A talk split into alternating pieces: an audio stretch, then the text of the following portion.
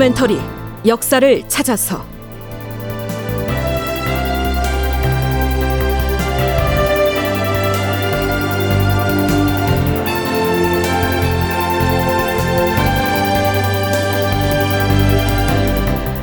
제 1179편 76세에 다시 영의정이 된 이원희 극본 이상락 연출 황영선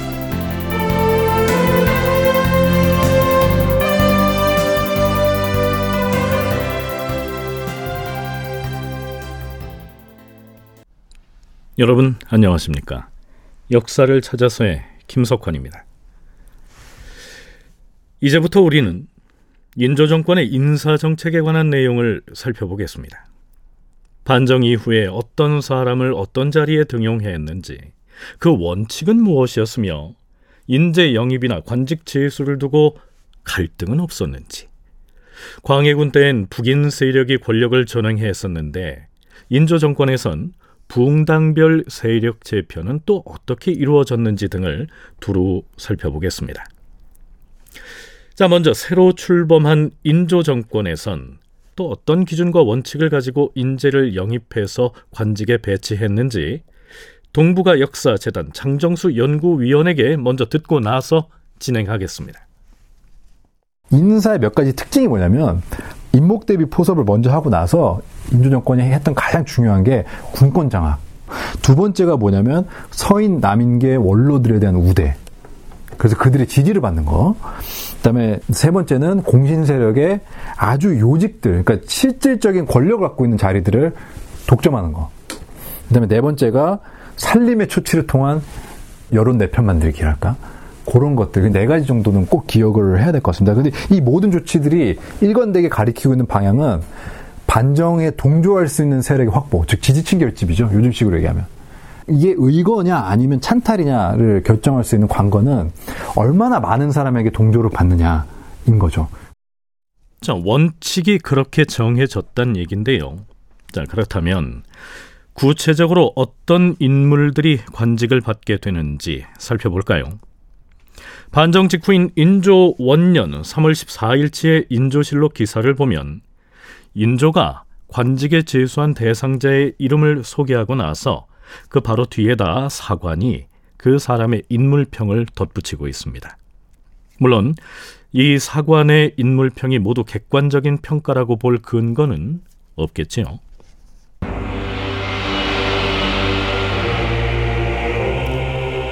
다음과 같이 관직을 제수하노라. 우선 이광정을 이조 판사에 임명하노라. 이광정은 청렴 결백한 선비로 알려졌으나 광해군 때 흉악한 무리들이 대비를 폐위하려고 목소리를 높일 때 화를 입을까 두려워하여 폐모정청에 참여하였으므로 뜻있는 선비들은 그를 비루하게 여기었다. 이 귀를 이조 참판에 제수한다. 이 귀는 사람 됨이 호방하였다. 개추국사가 일어났을 당시에 정승에게 편지를 보내서 인목대비의 부친인 김재남에 대한 사형을 만류하고 대비를 보호할 것을 주장하였으나 그 뜻을 이루지 못하였다. 광해군의 무도함이 날로 극심한 것을 보고는 분개한 나머지 종묘사직을 구하고자 김류 등과 함께 위대한 반정의 업적을 이루었다. 김유를 병조 참판으로 제수하노라. 김류는 도량과 재능이 고매하고 위풍이 호쾌하였으며 어려서부터 문장에 능하고 또한 병가에도 통달하였으므로 사람들 사이에 신망이 있었다. 광해군 당시에 폐모정청에 참여하지 않음으로써 불축한 일을 당할 뻔하였다. 이때부터 오랫동안 한적한 자리에 머물러 있으면서 문을 닫고서 밖에 나오지 않았다. 반정 때에는 반정 군대의 대장에 천거되기도 하였다. 홍서봉을 병조 참의로 제수하노라. 홍서봉은 사람됨이 영민하고 문장에 뛰어나 선비들 사이에서 추앙을 받았다. 광해군 4년에 일어난 옥사 때 황혁의 대릴 사위로 연좌되어서 벼슬에서 쫓겨나 집에 있다가 이때에 이르러 드디어 반정에 참여하여 공을 세웠다.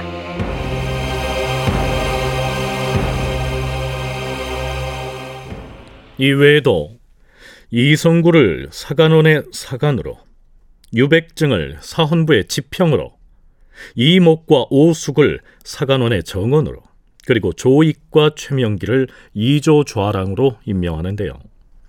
우선은 급한 대로 필수적인 관직을 반정에 참여했거나 혹은 반정 주체 세력이 선호하는 사람으로 채운 것이다. 이렇게 보면 되겠죠.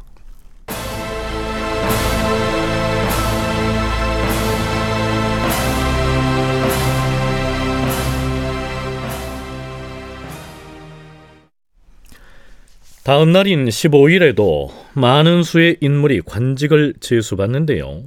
그 중엔 좀 의외의 인물도 보입니다. 이 원익을 영의정에 제수한 것이 그런 경우인데요. 그는 1547년 명종 2년에 출생했기 때문에 이때 무려 76세나 되는 노인이었습니다. 더구나 그는 광해군 즉위 초기에 영의정을 지낸 바 있는 인물이었죠. 이원익은 임진왜란이 나자 명나라 장수 이여송과 함께 평양을 탈환하였고 1595년에는 우의정 겸 도체찰사로 일했다. 광해군 제위기에 왕에게 올린 직원이 수용되지 않자 병을 이유로 낙향하였다. 이런 인물인데요. 인조가 그를 일인지하 만인지상이라는 영의정 자리에 앉힌 것이죠. 3월 22일 창경궁의 정전인 명정전. 주상 전하, 이원익 대감이 당도하였사옵니다. 어, 그래. 어서 매시어라. 저, 내관은 무엇하고 있느냐? 이 대감을 부축하여 안으로 매시지 않고. 예, 주상 전하.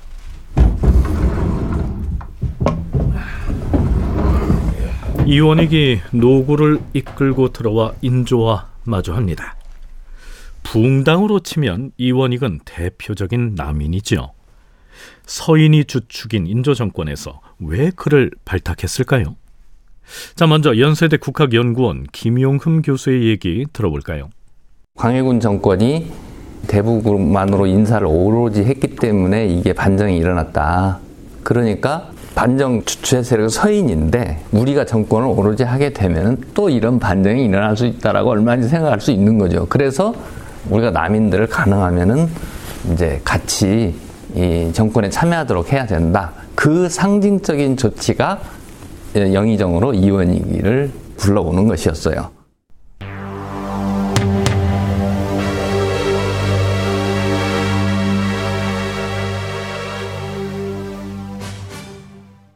자, 그럼 인조가 모처럼 원로 대신인 이원익을 만나서 무슨 얘기를 나누는지 들어보시죠. 요통을 앓고 있다고 들었는데 먼 길을 오시느라 노고가 많았어.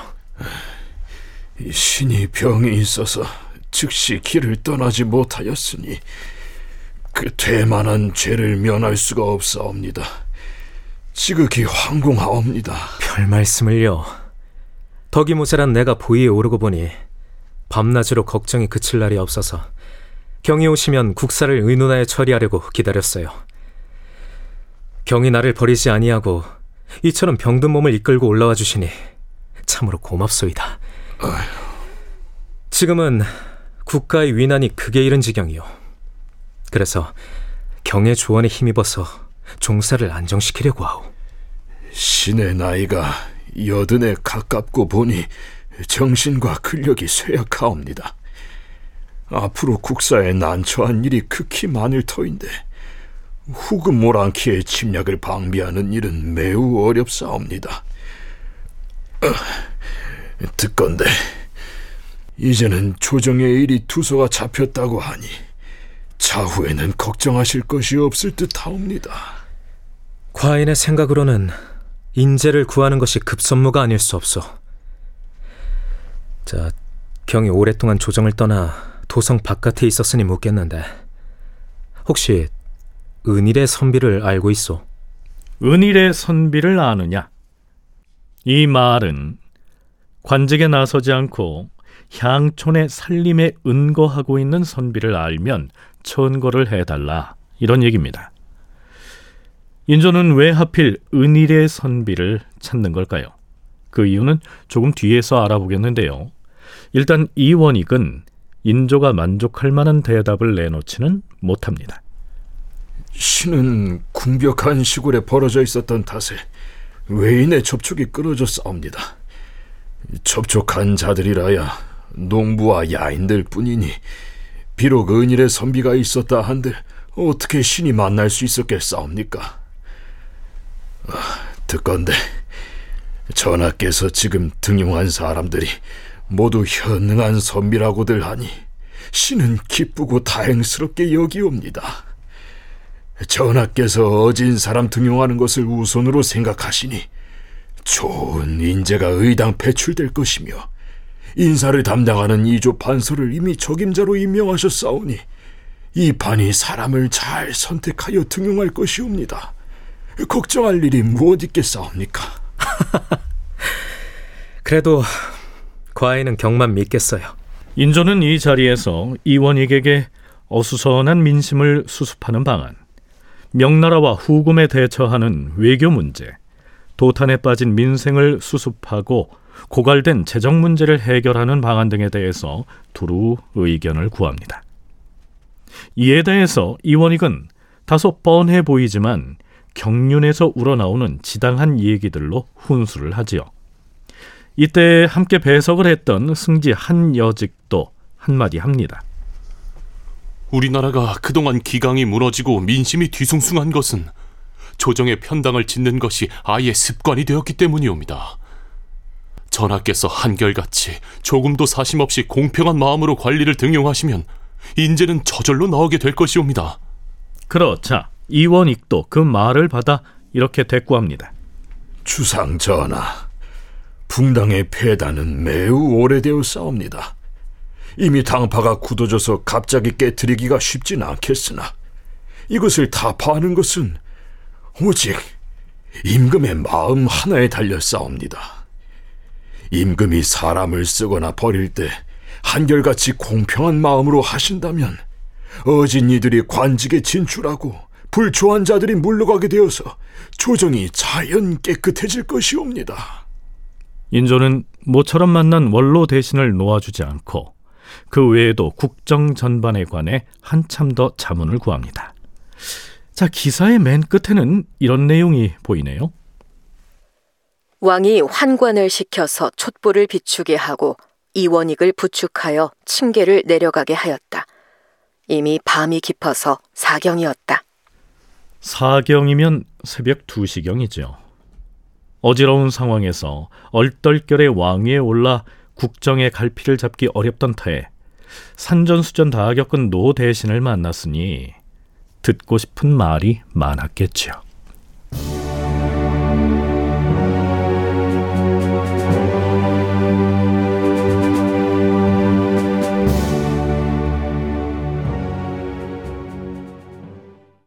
그런데요. 인조가 창경궁 명정전으로 나아가서 이원익을 대면하기 엿새 전인 3월 16일치의 인조실록 기사에는 이런 내용이 보입니다. 왕이 김장생을 사헌부 장령으로 삼았다. 인조가 이귀와 김류 등의 추천을 받아서 김장생이라고 하는 사람을 사헌부 장령에 임명했다는 기사인데요. 뭐 얼핏 들으면 누구 한 사람을 대간에 임명했구나 이렇게 무심히 넘길 수 있을지도 모르겠습니다. 하지만 이건 예사로운 내용이 아니었죠.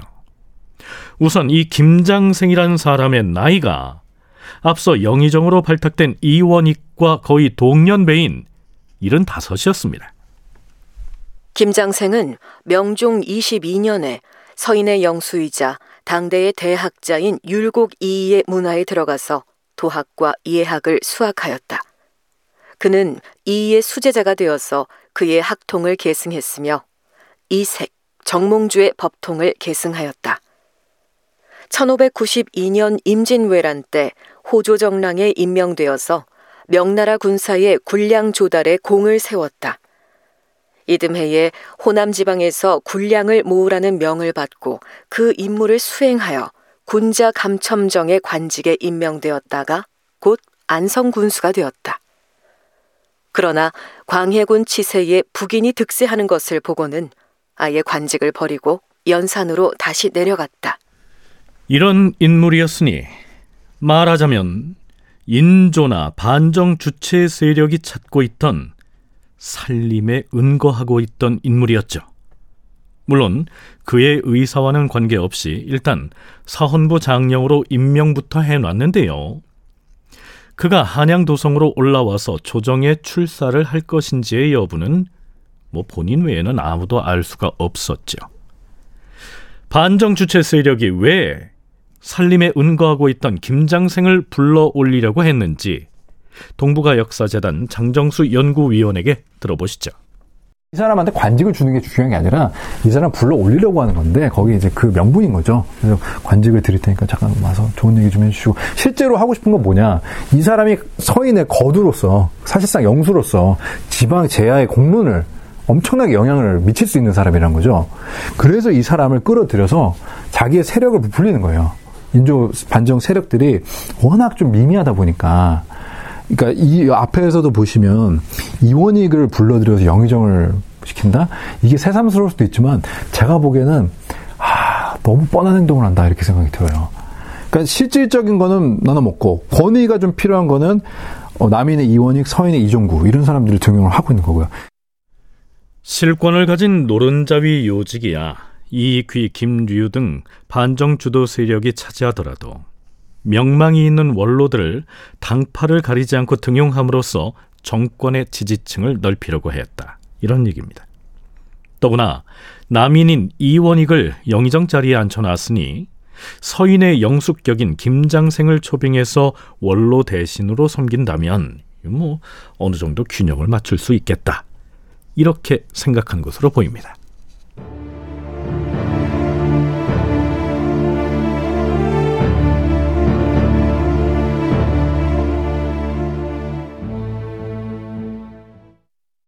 (3월 23일)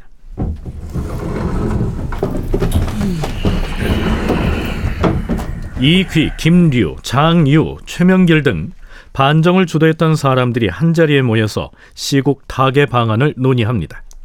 음, 자 우선 이원익 대감을 영상으로 모셨으니 김장생 대감이 우리의 요구에 응해준다면 더 바랄 나이가 없겠는데 설마 우리의 반정 거사를 못마땅하게 생각하신 나머지 더 이상 부름에 응하지 않겠다 이렇게 나오지는 않겠지요 그리 되면 우리 서인의 처지가 곤란지경에 빠지게 될 것이에요 김장생 대감이야말로 율곡의 학통을 이은 우리 서인의 정신적인 스승이 아닙니까? 관직을 받지는 않으실 겁니다. 우리도 그것을 알고 있기에 부담드리지 않기 위해서 사헌부 장령 자리를 제수한 것 아닙니까? 직접 조정에 출사하지는 않더라도 서신이라도 보내서 이제 출범한 우리 조정을 격려해 주기만 해도 좋겠는데 연세가 워낙 많으시니 직접 출사하는 것이야 기대하겠습니까? 계속 살림에 계시더라도 주상 전하와 우리에게 간간히 격려 말씀만 해주셔도 더 바랄 것이 없겠어요. 맞습니다. 김장생 대감께서 우리들에게 장문의 편지를 보내왔습니다. 아니, 정말인가? 아유, 잘됐습니다. 어, 어디 봅시다. 다큐멘터리 역사를 찾아서 다음 시간에 계속하겠습니다.